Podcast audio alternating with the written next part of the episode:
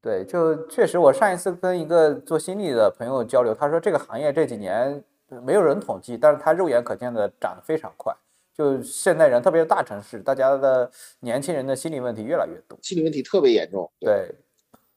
呃，因为提到这个，又是提到这个职业的替代啊，戴总，我正好最近也在想，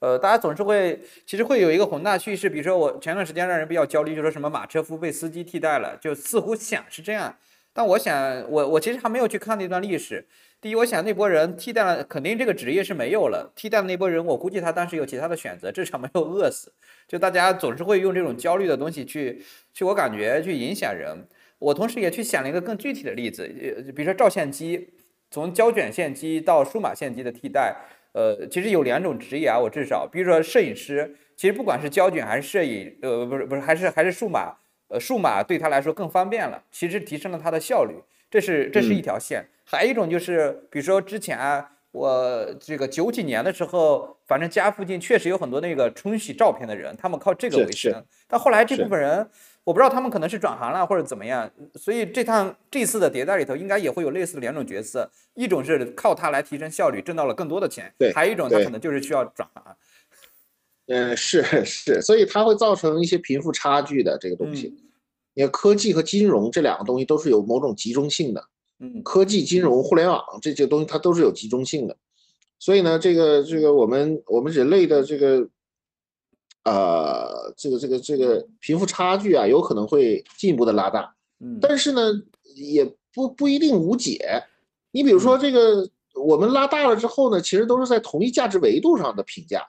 但是如果说有一部分人是，比如说他的主要的生活是在一个 metaverse 里。那脑洞大一点，假定说在在 Metaverse 里，然后那个那个是另外一个世界，对吧？那个里头的钱就是那个 Metaverse 里的一个什么积分啊，或者是一个币啊，或者是什么东西。那然后呢，我们活在现实世界的人是这个现实世界的这种钱呐，reputation 名声啊，或者什么什么这也有可能就是他他创造了一个平行宇宙，那咱俩就没有可比性了，对不对？那有些人选择说，哎，我愿意在一个 Metaverse 里去创造那个里面的东西，对吧？这个时候其实。呃，它也是一种解啊。这个好像好多搞 Web 三的人啊，搞 Metaverse 的人，可能他们的信仰可能是是这样的另一种信仰。对，嗯，呃，对，你们还有问题吗？大家还有问题吗？大家可以提问了，因为我还有最后一个问题想问戴总。呃，戴总，因为你们是在做低代码、低代码或者零代码，就是咱们上一次聊到了无代码，就你们做伙伴云，其实是希望通过更简单的方式来去解决一些。增删改查层面的一些问题，搭建更企业更好的搭建管理后台，呃，其实是能省去程序员做一些重复的工作。我不知道同样啊就是你们在做这事儿，同样你们内部的工程师有没有人用 ChatGPT 啊，或者 GitHub Copilot 或者科子啊这样的东西去生成代码？就从你的视角来看，就这个 AI 生成的怎么样？就它，嗯，它比较适合什么样的场景？啊这个生成代码，其实我们是非常鼓励和这个非常这个，呃，就是拥抱这个这个这个这个东西的。嗯，那么它现在可以做到什么程度呢？就是说，比如说你给他一段代码，然后你告诉他说这个什么，他会帮你找找 bug，嗯，然后帮你这个这个优化一下写法，或者说有一些具体的这个这个，比如说以前我们 写的时候有一种叫什么正则表达式，其实那个东西写起来是可费劲的，嗯，就学着也费劲。但是呢，这个 AI，比如说你给他一个具体的需求，说要怎么。怎么怎么替换这个一个 prac replace 这么东西，就我自己都学了好久啊，学这个正则表达式。但是呢，他因为他都训练多了，对吧？他就解这种难题解的特别好，嗯，对吧？所以所以他他现在至少在生成代码片段上是不错的。但是呢，对于一个大的工程来说，因为涉及到整体的架构和代码代码之间的衔接，那这种衔接呢，因为它的这个 token 数啊，它是有限的，所以呢，你没办法把一次把它整体的架构都给它，所以让它去续写一个架构。续写一个里面的这个呃呃体系性的架构设计，那它是做不到的。嗯，但是呢，如果给它一个局部的这个东西，它是能能帮你干的干的挺好的。嗯，有的时候我们写程序的时候也会涉及到一个一些不会写的一些情况，不会写的情况，比如说呃，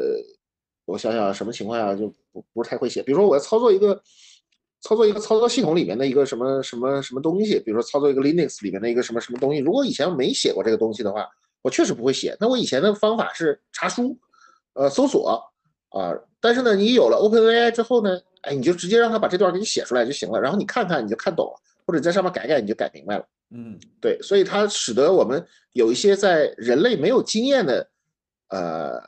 就是我我个人没有经验的这个这个领域，哎，它确实能够帮你把这个东西写出来，写出来你看懂了那代码，你也知道哦，原来这个事儿是这么干的，所以你的学习速度也会变得很快。嗯，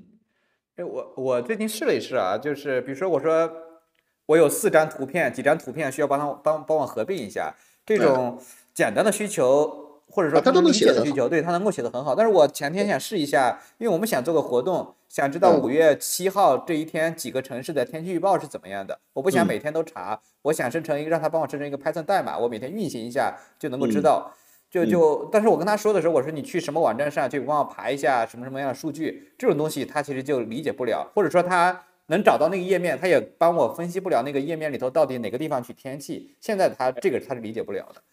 这个在 GPT 四或者 GPT 五的时候就能解决了。他现在这个问题其实不是他写代码能力差，他是因为他没有上网能力。嗯，就是你给他一个 URL，他并不知道他他现在不能上网。哦啊，明白了吧？所以他读不到那个页面是什么样子的。那么读不到页面是什么样子，他就没办法这个什么。那如果你换一种写换一种 prompt engineering，就是说你就说，哎，这个网页是这样的，然后呢，你让他从这个网页的 HTML 里把那个天气，或者把它从它接口里把天气给我取出来。然后让给我生成一个 Python 代码，它就能给你做出来了。所以，所以它现在不是因为那个别的原因，就是因为它不能上网的原因。明白，明白了，明白了。呃，哎，戴总，你们内部有讨论过这个问题吗？一个同学问啊，说用 ChatGPT 或者用类似的工具啊，现在能提升大概多少的开发效率啊？能够翻倍吗？呃，翻倍还不行，呃，可能提高个百分之二三十是有的。哦，用的好的话，提高百分之二三十是有的。那它为什么不现在还不能翻倍啊？哈，呃，就是就是我觉得是这样的，我们我们写一个程序啊，你要把一个程序描述清楚，其实是很累的。我举个例子啊，嗯，我们现在是什么开发流程呢？是说产品经理做出产品设计，画出产品原型，然后 UI 做出设计，然后呢写一个产品文档，然后交付给开发，说你就按这开发。但是呢，你会发现呢，我们这个产品文档，你比如说有时候开发一个功能，哪怕是开发一个，比如说刚才说的 AI 搭建这么一个功能，其实那个产品文档有几万字啊，好几万字。那这个，那为什么产品文档都有好几万字？就是因为这个需求它就是有好几万字才能说清楚。嗯哼。而且呢，他说没说清楚呢？也没说清楚。我们靠的是有了这个文档，然后呢，咱们再开一个会，开一个项目立项启动会，对吧？然后呢，咱们咱们这个一起去这个什么，然后 Q&A 一下，大家把各自的问题提出来。然后呢，开发到这块的时候，他还得去找产品经理确认，说，哎，你这个需求是不是这个意思？所以本质上那个程序它就是你程序的需求，它就是个非常复杂的需求，对吧？那然后那个程序里的需求呢，还包含了很多的这个所谓的呃这个历史的因素，说，哎，这个过去是这样做的，这个在这个版本里要改成这样做，他都不知道你的过去是什么样子，对吧？所以呢，你看我把这个产品文档完整的输出输入给他，他也写不出来，因为他他没有我那个程序里面的原来的那些背景信息。然后呢，我那个产品文档也不是按照一个 prompt engineering 这个方式来写的，所以呢，基本上让他写大段程序这件事儿就不太可能。那是这个导致了他的效率效能的提升不到不到百分之百。嗯，但是我们试想另外一个情况啊，假定说这个模型可以做的足够大。你比如说这个，我原来做 Discuss 大概有那么四五万行代码，嗯，那么这个现在我们的产品大概有四五百万行代码，那么四五百万行代码如果它都能读懂，它这个模型足够大，就把整个四五百万行都喂给它，它就拥有了一个全局的视角，拥有了全局的视角，然后这个模型呢再大好多倍，再大个数百倍、数千倍，那么这个情况下，它对程序员的效率提升可能就能到百分之五十。嗯，呃，啊，有同学，呃，哎，戴总，你说，因为你没有看陆琪那篇文章，他刚才提到的观点还跟你有点像，呃，你你说他能够提高工程师的效率嘛？那也就是说，从另外一个视角来看，它可以帮你降本增效。之前可能你需要一百个工程师，呃，你现在可能八十个就够了，呃，因为有有有了硅基生命，用你刚才的话说，他也是工程师。对对对对，所以他的观点是，嗯，企业里头他能够帮企业节省成本，呃，一个工程师可能会成为一个 super 超级工程师，他的能力比之前变得更强了。但是他觉得工程师或者设计师这样的人不会，呃，不会失业，因为呃，虽然企业单个的企业需求少了，但是总量会变大。他觉得 GPT 或者大模型来了之后，会有越来越多的企业、越来越多的公司都需要去做更多的软件，而做更多的软件都需要工程师。是，嗯，就是工程师不用担心失，就是本质上不用担心失业的问题。为什么呢？在相当长的时间里，我们对这个机器的操纵啊，都是一个呃非常非常重要的一个呃呃一个工作内容。嗯，那么。它是由这个什么决定的？是由工程量决定的，嗯，就是工程师的人数是由工程量决定的。那你比如说工什么叫工程量呢？比如说我修一大桥，修一大桥那需要多少多少这个这个人来修，对吧？那它工程量在这摆着，你就算有机器，有有什么挖掘机啊，有什么什么起重机啊，什么这些东西，但它的工程量决定了，它就是需要很多很多的人，嗯。那么这个工程量会不会越来越大呢？那随着企业的数字化水平越来越高。随着我们的这个数字化渗透到人类更多的方方面面去，那这个数字化的这个建设，呃，包括这个什么什么数字孪生什么玩意儿的这种建设，它所需的这个工程量实际上是不断放大的。那只要需求在不断放大，那么，那么这个这个这个工程师就不会被取代。举个例子，比如说像我们从事的这个这个呃软件数字呃不是企业数字化的这个领域。那我们碰到的百分之九十的客户，现在还都很多都在使用纸质单据呢，嗯，对吧？那这个使用纸质单据的，跟它的这个完完完全数字化是，那还离得非常远，所以他们需要的非常非常多的这个工程，啊，工程性的这个这个开发啊，工程性的这个低代码啊，或者什么去解决他们的这些问题，所以它的需求在这摆着呢，它不是一个不是一个伪需求。所以它还是长期增长的。我们今天在线下所做的所有的数据，对吧？包括我们今天聊天的这个内容，对吧？你当然会找这个编辑啊，可能再把它编辑一下啊，然后再发一篇文章啊，什么什么之类的。其实我们大量的内容都没有被数字化，也没都没有联网，都没有都没有这个什么呢？所以我觉得这个工程量在这摆着呢，这个程序员不用担心失业的问题的。嗯，哎，还有戴总，你们其实做的也是数字化转型的生意。呃，这个之前数字化经常讲信息化，然后讲智能化，我不知道就这个东西从你的视角来看，呃，以及从传统企业的视角来看，这是不是非常大的利好对于数字化转型来说？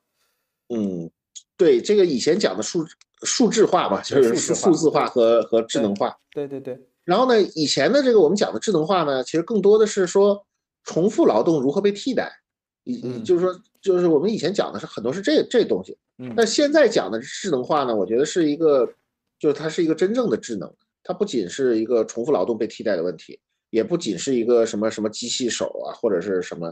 智能。我们以前讲智能制造就是一个机器手嘛，对不对？它它它不是一个柔性的，不是一个这个脑力劳动，它是一个用更好的机器去满足体力劳动、重复性劳动，然后减少差错率、减少误差、减少这个加工的这个方差的这么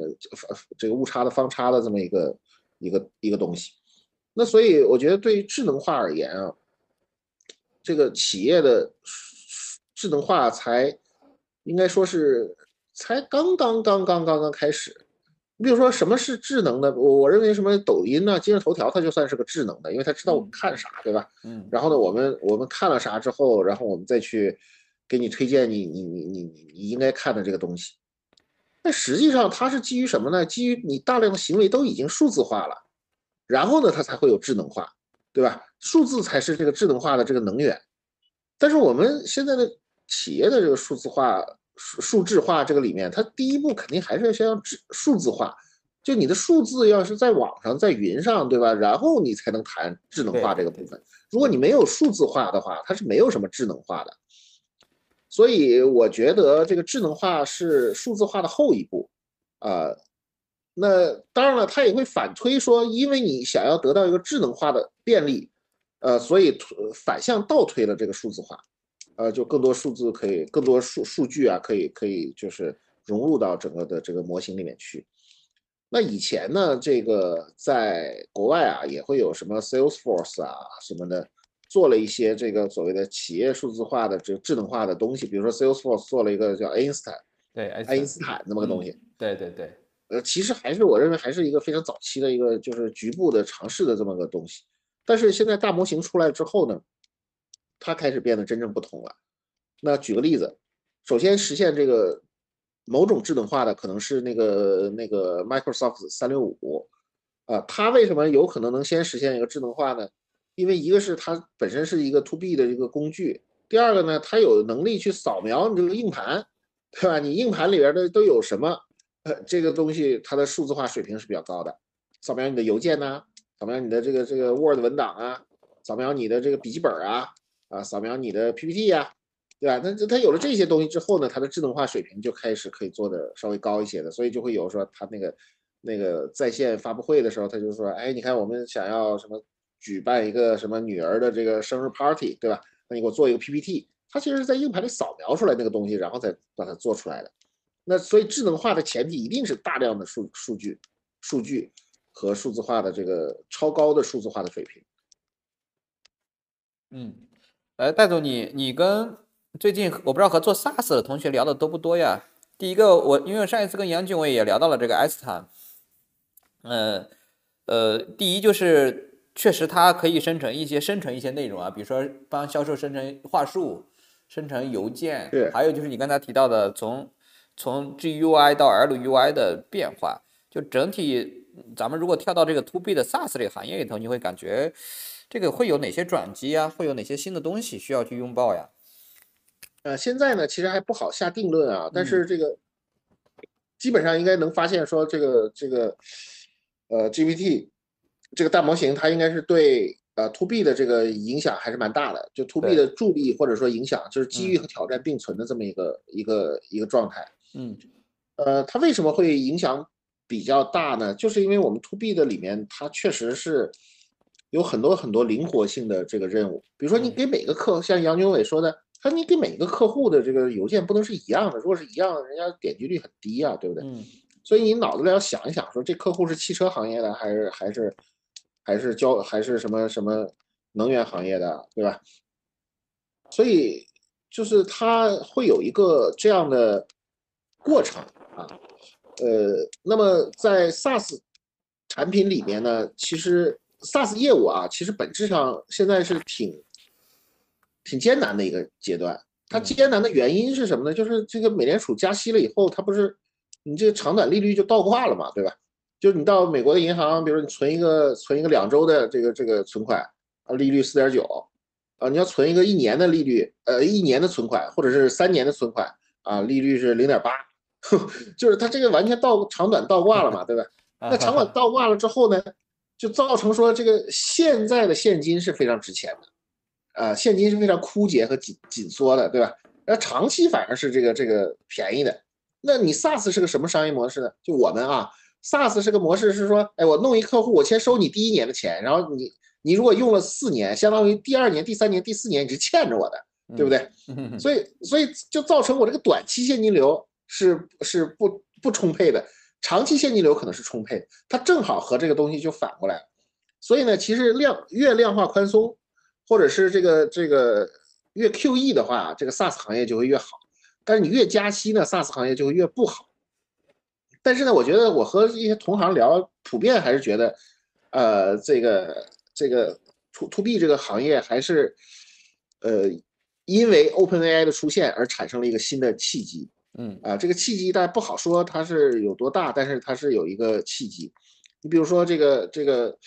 呃，我我去参加了一个这个红杉组织的那个就就是 AGI 啊，AGI 就是 AIGC 的会啊，闭门会。嗯，然后那个奎呢，他就说了一点，他说这个我们我们红杉在十几年的历史里头呢，只举办过两次的这个专题的这个闭门会，只有两次，剩下都是年会啊。嗯，他说第一次是什么呢？第一次是移动互联网，就移动互联网出来了，大家都都很兴奋，也很焦虑，对吧？然后这个。说组织了一次，说这个大家怎么应对、怎么面对移动互联网的这个这个机遇和挑战。那个时候的名字叫做 SLOMO，Social Local Mobile，叫 S S O L O M O，对吧？那个时候是是是这个。他说第二次的这个专题会呢，就是这个 AGI，就是就是 GPT 吧，对吧？那所以现在大家也就是像热锅上蚂蚁一样，就是一边有点神经衰弱，天天要看这个东西，对吧？另一边呢又觉得是个机会，但是呢，你这个机会嘛，投入也挺大，对，然后呢，挑战也挺大，所以现在就处在这么一个，呃，一个风险、机遇、挑战并存，然后大环境又不是特别好的一个状态。嗯，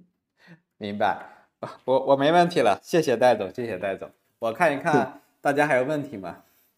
啊，它有一个说这个会不会有数据安全的问题，导致各公司采用自己的 GPT 模型？这 Frank 问的啊。这个我们在客户中也发现了，越是大客户，他越不想用公开的模型，包括不想用这个这个大厂的模型。为什么呢？他就觉得说我这东西啊，我为了智能化，然后搞得我数据都泄露了，对吧？我们跟一些这个大的大的客户的 CIO 讲这个东西的时候，他都会有这方面的担心。但他说，如果我要是呃部署一个自己的模型，然后我这数据不不不传出去，那他们是愿意接受的。所以越大的企业呢，会可能越倾向于采用自己的 GPT 的模型。但这也构成了一个悖论，就是说，因为无论如何你自己做一个或者搭一个，或者说开发一个成本都很高 GPT 的话，成本都超级高。嗯，所以呢，我觉得这个真正率先把这个东西用起来的，不一定是在大企业。而是在小企业，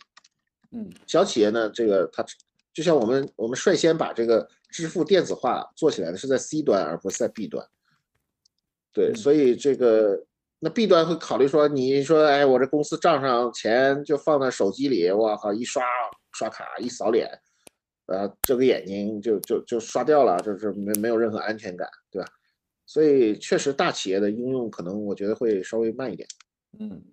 戴总，谢谢谢谢谢谢谢谢在场的各位小伙伴们，咱们一起学习，一起成长，好吧？嗯，好，一起谢谢大家。嗯，好，拜拜拜拜拜拜拜拜。